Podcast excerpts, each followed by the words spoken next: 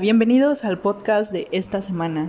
Mi nombre es Tonancy Guevara Alarcón y el tema del día de hoy va a ser las cocineras tradicionales y los aportes que ellas han tenido en nuestra gastronomía. Vamos a hablar de las cocineras del norte y también de algunas de otras partes de la República Mexicana. Acompáñenme para escuchar un poco más de ellas.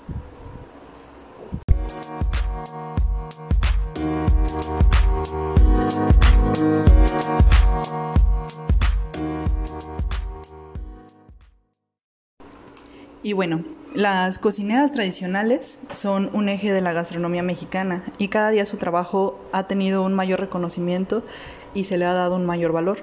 Un ejemplo de esto es el terreno que ganaron en la participación del sexto Foro Mundial de la Gastronomía de la Cocina Mexicana, el cual se realizó en el año 2018 por primera vez en Los Ángeles, California, en el Museo de Arte Latinoamericano y contó con la participación de 14 de nuestras cocineras mexicanas.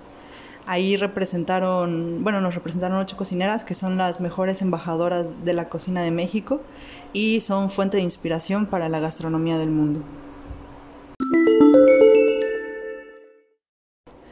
Una de ellas fue Antonia Torres González. Ella es originaria de Baja California. Es promotora cultural, artesana de la comunidad Cucapa y cocinera. Con sus recetas visita a sitios sagrados para preparar alimentos tradicionales. Ha participado en el programa La cocina de los pueblos originarios del Colegio de la Frontera Norte y Raíces de la Baja. Entre sus platillos se encuentran las tortillas de harina, los burritos de carne con harina tostada y burritos de queso y miel.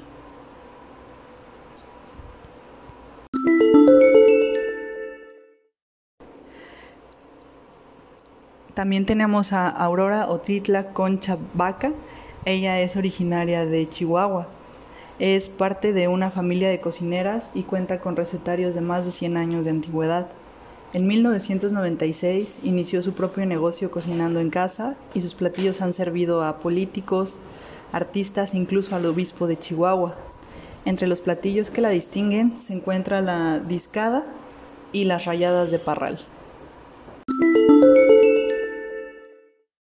Otra cocinera que tenemos también es originaria de Zacatecas. Ella se llama Graciela Vidaurri Rodríguez y es promotora de clases de cocina desde hace más de 20 años.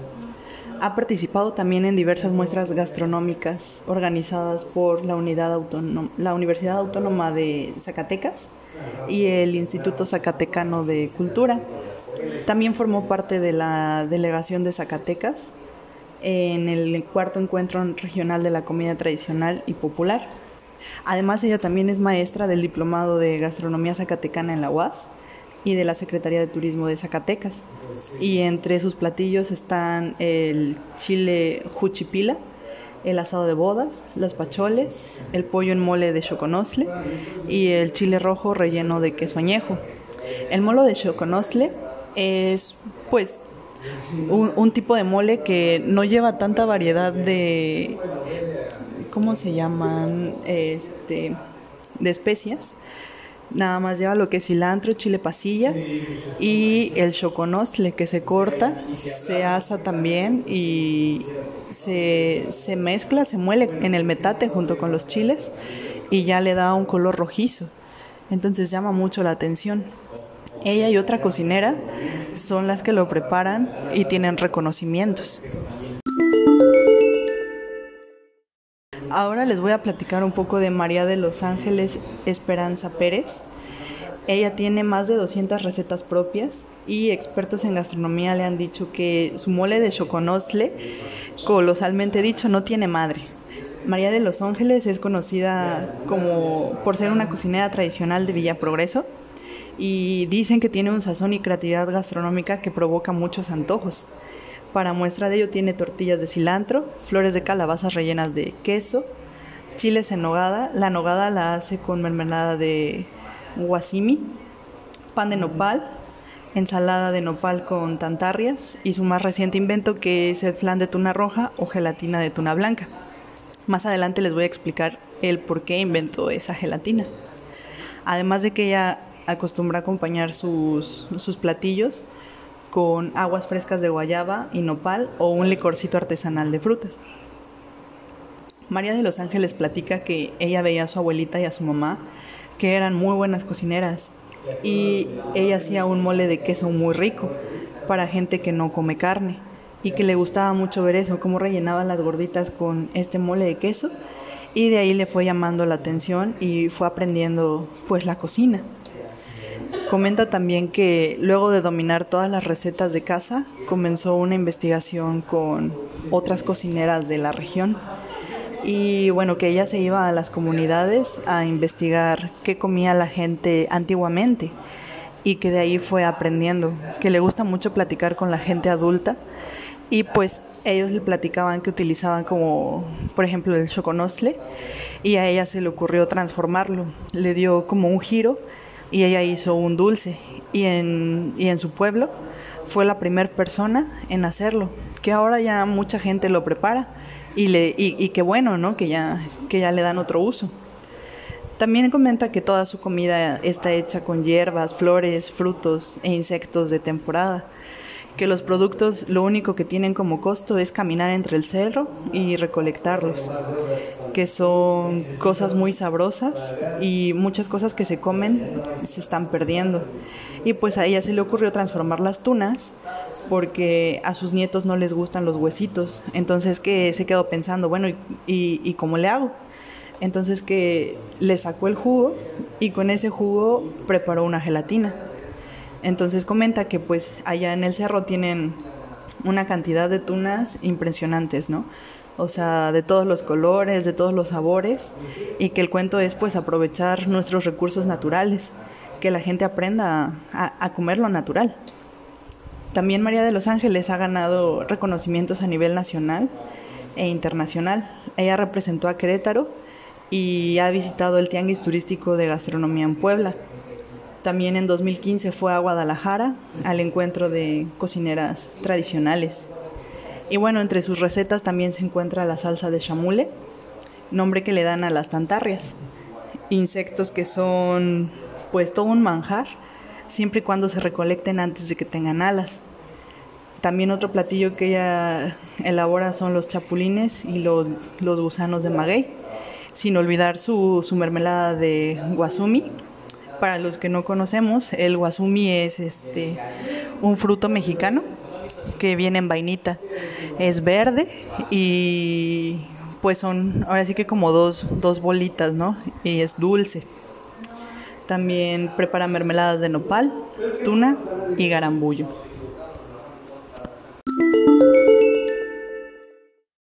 También tenemos otra cocinera originaria de Jalisco. Ella es Maru Toledo. Ella es cocinera e investigadora y tiene más de 20 libros y recetarios en su haber.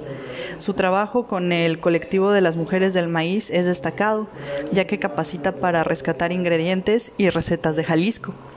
En 2017 ella recibió el reconocimiento en la categoría de trayectoria de una cocinera tradicional de Gourmet Awards. Y entre sus platillos, o el más destacado, es el pipián. También tenemos cocineras tradicionales de Michoacán. Una de ellas es Juana Bravo Lázaro. Ella es cocinera y artesana también. Es originaria de Angahuán, y participó en el primer intento de México por inscribir a la gastronomía mexicana en la lista de declaratorias patrimoniales de la UNESCO. Y en el segundo intento que dio la declaratoria también ella participó. También en el estado de Yucatán tenemos a Elide Castillo Tzap. Ella aprendió los secretos de la cocina de su madre. Platica que desde pequeña se adentró en el mundo de sabores y en el 2008 se asoció con una hermana para crear Semilla de Dioses, una empresa dedicada a la elaboración de condimentos. Entre ellos está el recado rojo, negro, pastor, pipián, entre algunos otros, ¿no?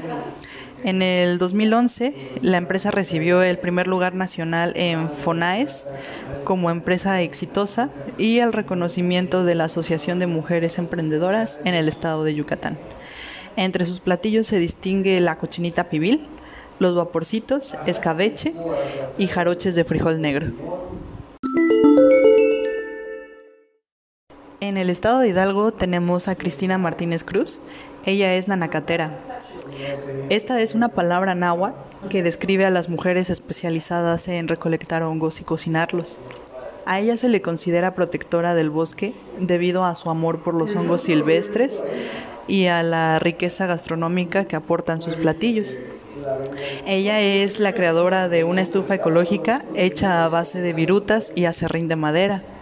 Y también es organizadora del Festival de Hongos de los Reyes. Entre sus, entre sus platillos destacan el mole de hongos con carne de puerco y el encacahuatado de hongos con carne de pollo. Y bueno, ya para finalizar, también tenemos a Reina Rayón.